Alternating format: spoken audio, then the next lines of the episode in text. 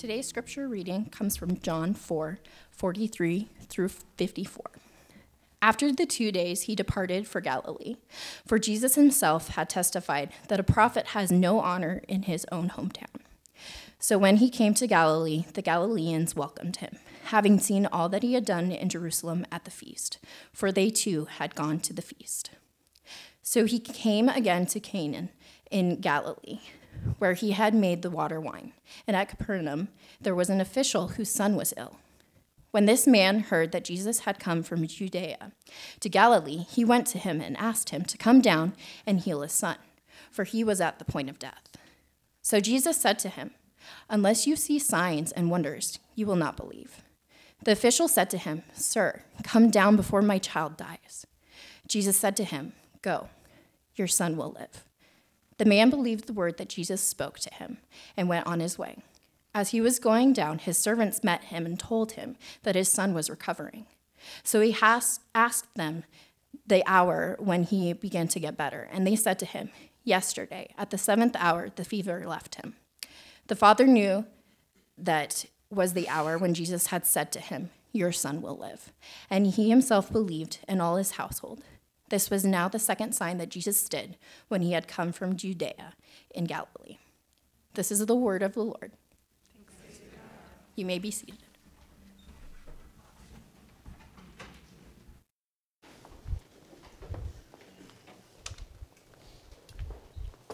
Good morning.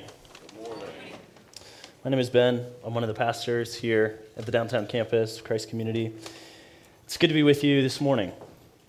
We are continuing on in our series in the Gospel of John, uh, which makes sense because the scripture reading was from John 4, right? So it makes sense. Uh, and we, our series is called Word Made Flesh.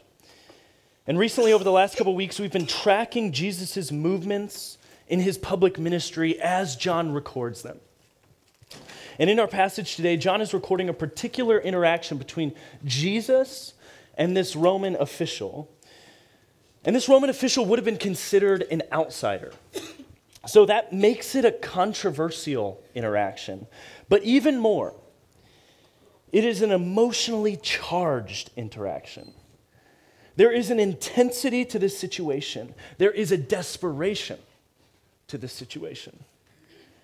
And to try to help us grasp that desperation, I want to start off by just asking a question.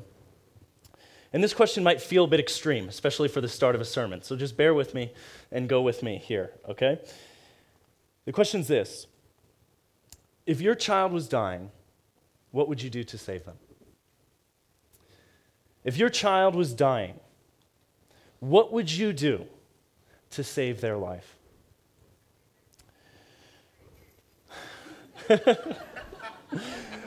Something went wrong, so I'll try again. So let's ask that one more time. If, if your child was dying, what would you do to save them? Now, in case you weren't aware, I don't have any children. I'm a 30 year old man who, with no kids, who lives in a one bedroom apartment that is often filled with silence. And if there is no silence, the noise that is inhabiting my apartment is coming from the rock album that I'm playing on my record player, which I know is predictable by the way I dress. Okay, I understand that. But, anyways, I know for those who have kids that one, silence is precious.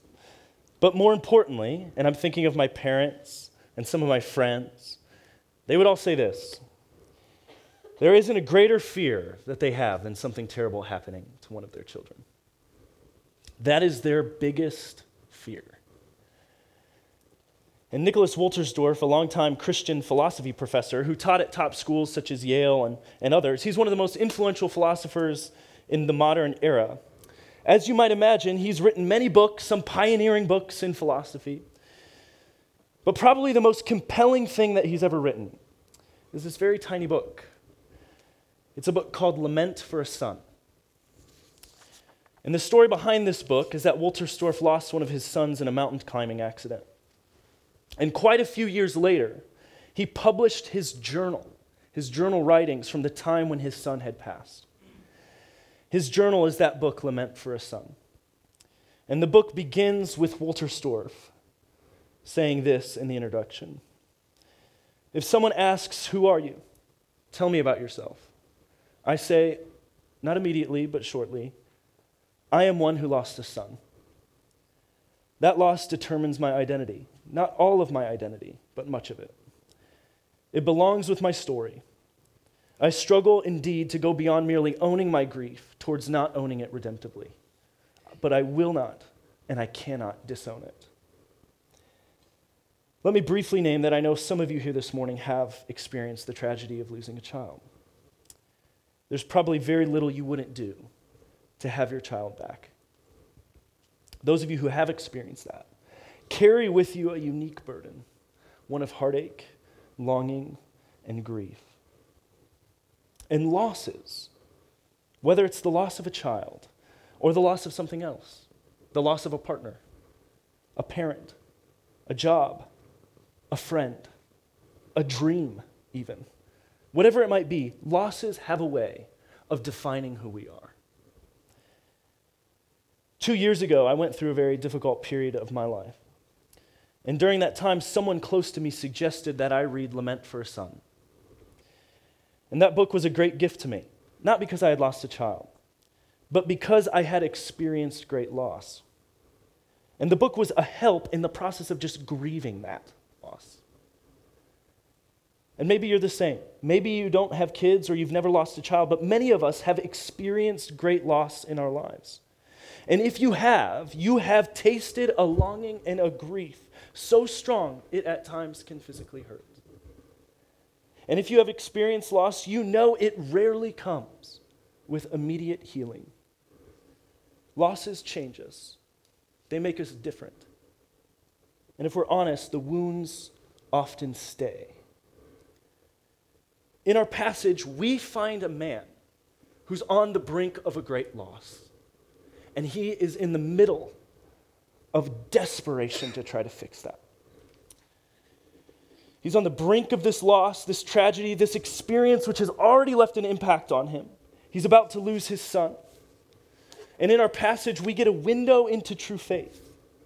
And what I mean by that is we're able to observe through this story of this man and how Jesus responds to him, how faith, real faith, informs our lives, particularly in moments of desperation.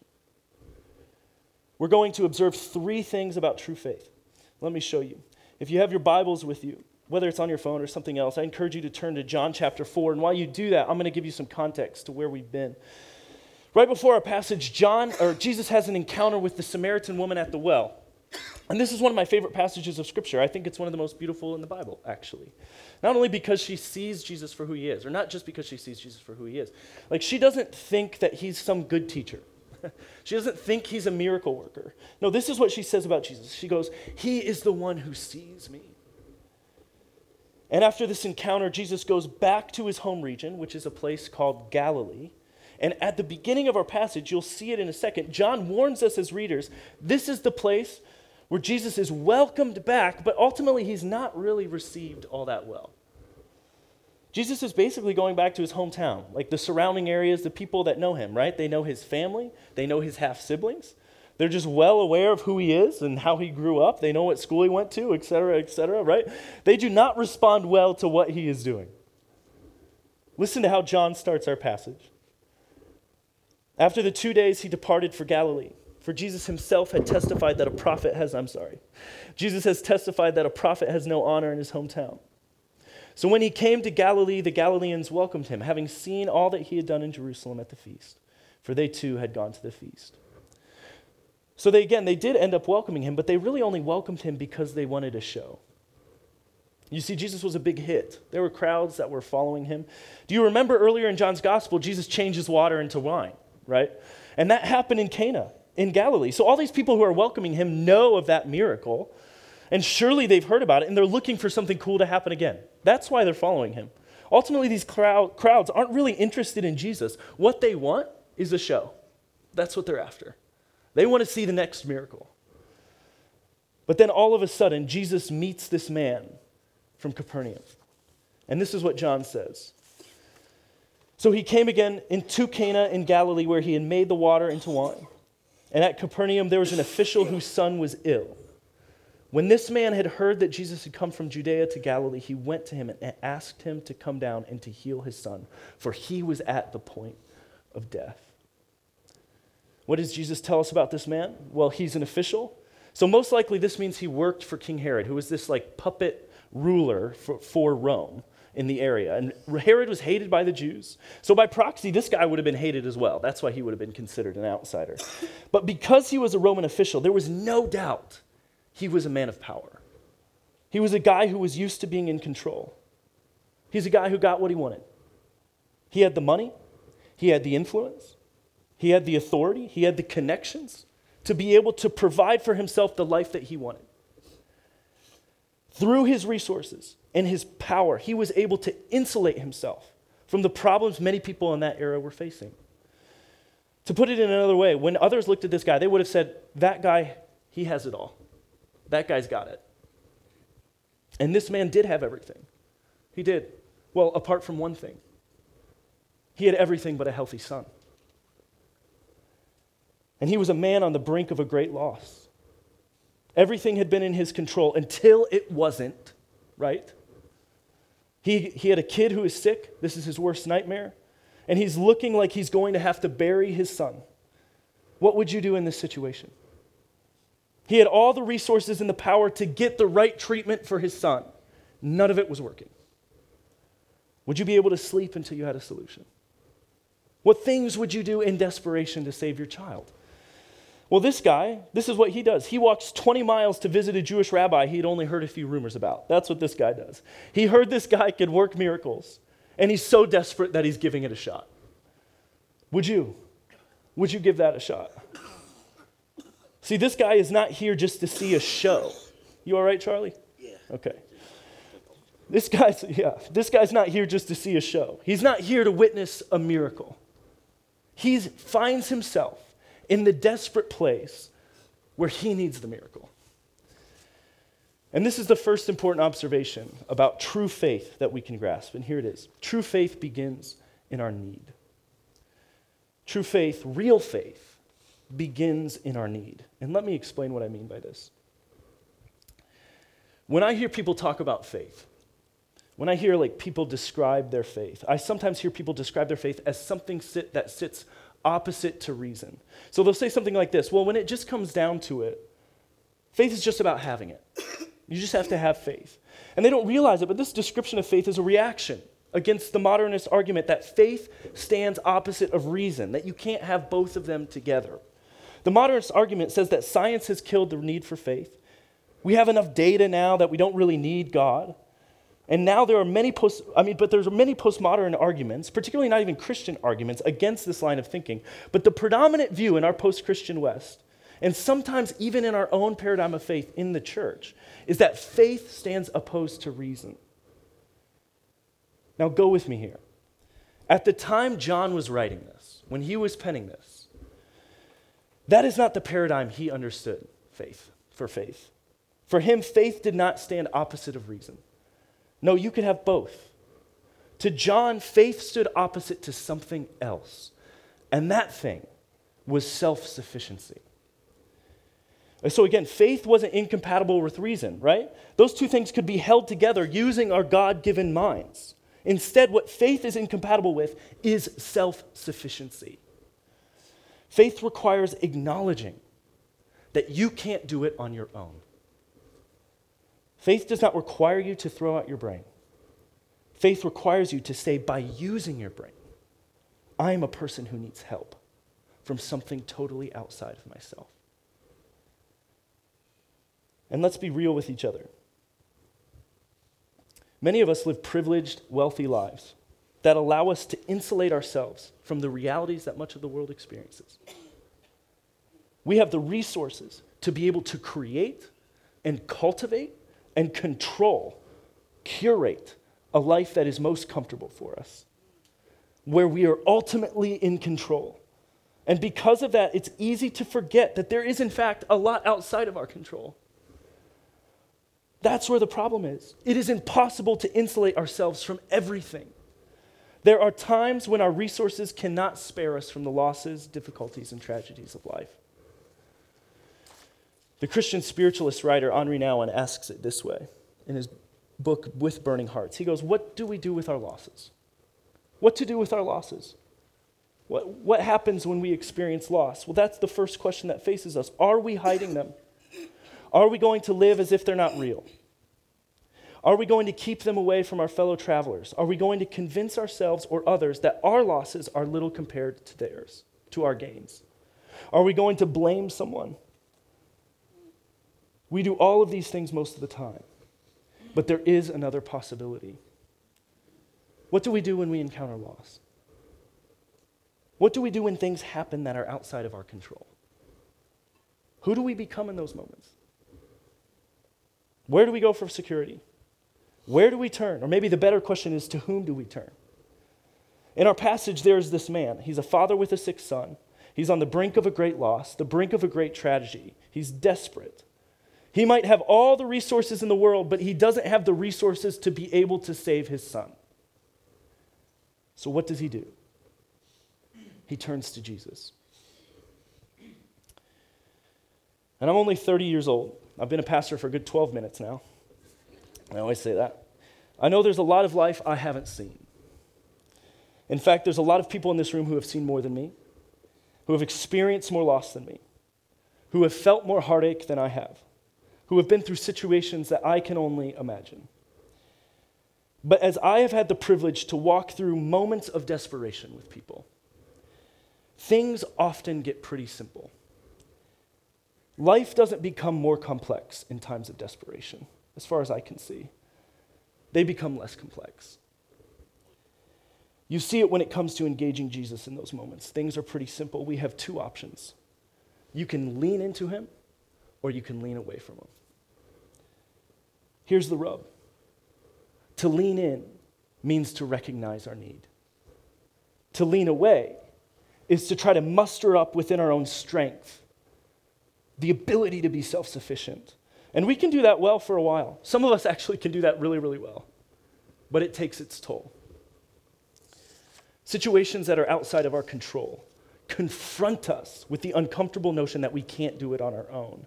We actually have need for Jesus. We need someone outside of ourselves, someone wholly other than us, someone who has no limits.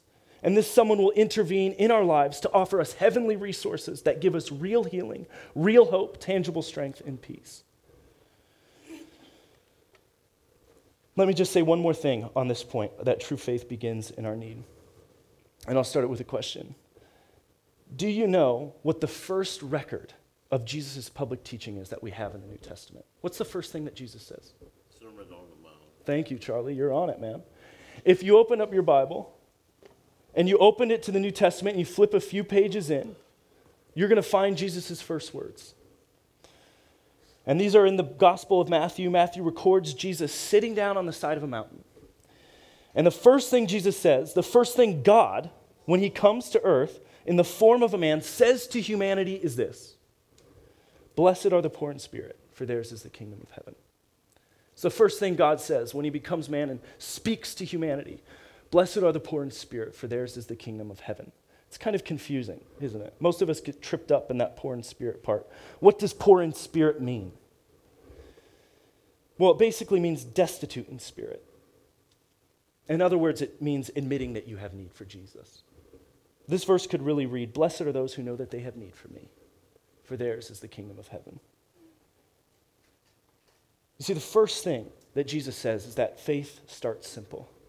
He says it's recognizing that you need me recognizing that you need me. And if you can admit that, if you can trust me, he goes, if you can trust me in that, follow me, then the kingdom of heaven is yours. Friends, faith always begins by recognizing our need. Always does. And maybe you're here because you've recognized that need. Maybe that's true of you. Or maybe you are here and you haven't discovered that yet, or you're like learning to discover that. Whatever the case may be, God uses the realities of our lives to confront us with the fact we won't always be able to ignore that need. So, are you leaning in or are you leaning away? What will you do? The passage doesn't stop there, it keeps going. Look with me at verses 47 through 48. When this man heard that Jesus had come from Judea to Galilee, he went to him and he asked him to come down and to heal his son, for he was at the point of death. So Jesus said to him, Unless you see signs and wonders, you will not believe. Now, let me point out just one thing before we keep going. This is just a sidebar, side observation. Isn't it interesting that Jesus doesn't automatically heal his son? That's kind of interesting. Maybe we wouldn't expect that from Jesus. Jesus doesn't do that. And if I'm honest, I think this is Jesus' way of saying, hey, hey, hey, hold up for a second. Let me call out something obvious. You want me right now for what I can do for you. You don't actually want me. Jesus is a realist. He sees things for who they are. Jesus sees the seed of faith in this man's heart, and he's going to end up watering it. He sees that. We're going to get there. But at the same time, he's also going to confront and strip away the other stuff. Jesus calls out that part of him that only wants Jesus for what Jesus can do for him, not because of who Jesus really is. Herman Ridderbos, the Dutch theologian, writes of this passage Jesus did not want to give the Son back to the Father, he wanted to give him himself. Here's the point we can't have a consumer relationship with Jesus. That's not how it works. We can't come to him for what we want and then leave him behind. That works great for a Target pickup order, right? that doesn't work great for relationships. It's not how it works. And I'll say this directly. If you are wanting a relationship worth any value, if you are wanting a relationship worth any value with another person, then you cannot see that person as a way to serve your needs, meet your desires, and then leave them or push them aside when they don't do that. That's any relationship of value with any person your friend, your partner, and a relationship with Jesus, too. Jesus wants a real relationship with you, marked by real love, real attachment, real commitment, joy, peace, goodness, and true fulfillment. And just like in any relationship, none of that will come if we are only chasing Jesus for what he can give us. When it feels like he can't give us what we want, we'll just go find it somewhere else. Is your hope in what Jesus can get you? Or is your hope in the fact that you get Jesus? All right, that was a sidebar. Let's keep going. After Jesus calls that out, the man responds, and John says, This is what the man said. The official said to him, Sir, come down before my child dies. Here's the second observation about true faith true faith asks, and it keeps asking. True faith asks, and it keeps asking. And if I'm honest with you, I'm not sure how good I am at asking. that's basically my way of saying, that's basically my way of saying I'm not, I'm not good at asking. I'm not. I'm often terrible at asking for help. I feel bad when people offer help to me because I just don't want to inconvenience them. I don't know if that's pride or like what it is. But this official in our passage has no problem asking for help. He is desperate.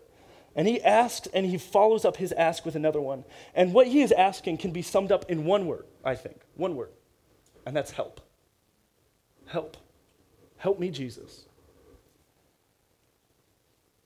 True faith means that we get good at asking Jesus for help. In a relationship with Jesus, there is real dependency. Jesus desires us to actually, deeply, and truly depend on him. And a lot of the Christian life is simply learning how to get better and quicker at asking for help from Jesus. One simple way, like what we see in our passage, is to invite Jesus into those areas or those situations in our lives where we are desperate. That is one area to get better and quicker at asking for help. There are days and weeks and months and seasons of our lives where we are pushed to uncomfortable places. And during those times, how often are we asking and inviting Jesus to meet us in those places? Our prayers can be simple God, I need your help. God, I am overwhelmed by this meeting I'm about to go to. Help me. God, I don't know what to do about this relationship. Help me. Show me. I can't do it without you. That's all we have to pray. God hears and he responds. He responded to this man. These kind of prayers express our need and they cultivate a dependency on the God who wants to cultivate a relationship with us. All right, there's one more thing that Jesus says to the official. And here is what Jesus said. Verse 50 Jesus said to him, Go, your son will live. The man believed the word that Jesus spoke to him and went on his way. Go, and your son will live. That's all Jesus says to him. the man has to turn around and walk the 20 miles back home, not knowing if his son is healed or not. He has to trust Jesus at his word. Friends, that is faith. That's an example of faith right there. All he had was a word from Jesus. All he had was one encounter with Jesus. He didn't even see a miracle happen, but he trusted him for the long 20 mile journey home. And the third and final observation about faith is this true faith trusts Jesus for the long way home. Think about this. What was that walk home like? He didn't know if his son was going to be okay. Not with certainty at any, at any least. I mean, he knew, all he knew is that he had met Jesus and he had to trust him at his word. That was what had to be enough. And to me, this honestly, it just feels like a picture of the Christian life. Like if you believe in Jesus this morning, then I think this is your story. This is our story. What you have done or are doing is that you are taking or you have taken your losses, your longings, your griefs, your heartache, your desires, your hopes, whatever they are, and you have brought them to Jesus. You have asked him to intervene. And whether or not he has answered you in the way you've wanted him to, you've met him. You have encountered him. But this is where it really hits home. Everyone here who believes in Jesus, we are somewhere in between meeting him, having this encounter with him, and then waiting for the fulfillment of all of his promises to us. We are on that journey. All Christians are on that path. We are somewhere in between saying yes to Jesus and our long way home. And along the way, sometimes we don't know what in our lives will live or die. Will our marriage begin to thrive or fall apart? Will our depression and anxiety get worse or will it get better? Will our bodies ever be healed or will we continue to live in pain? Will I get this desire or will I continue, continue to remain in hopelessness? whatever it might be, all we can do is trust Jesus and take him at his word and start that long journey home. And it is true that for some of us, Jesus will answer our prayer while we're still on the way. That's what he does for this guy.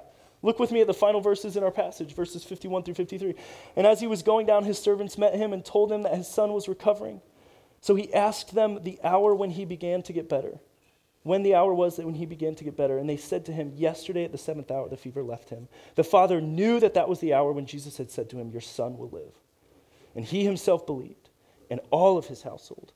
This was now the second sign that Jesus did when he had come from Judea to Galilee. So that's good for that guy, and it's good for his son, right? that's good. But not all of us will see our situations and our longings and our desires fulfilled while we're on the path home. That's also true. For many of us, we will have to wait until we make it home. Will you be bold enough? Will you be bold enough to trust Jesus for the long way home? Can you trust him and take him at his word? If you do, I promise, actually, Jesus promises, it is well worth it. Would you pray with me, please?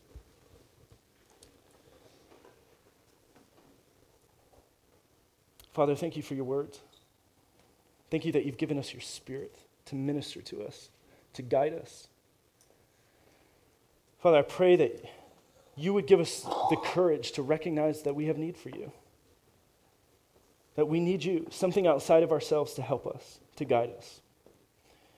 Lord, I pray that you would give us courage to keep asking, to ask and ask and ask. Jesus, we know it's your joy to help us. And Lord, I pray that you would give us courage to trust you on the long walk home. Keep us safe, guide us, give us hope, teach us, keep our horizon line on you. We love you, Lord. We love you, Father. We love you, Son. We love you, Holy Spirit. And Father, it's in the name of your Son, Jesus Christ, and by the power of your Spirit, we pray these things. Amen.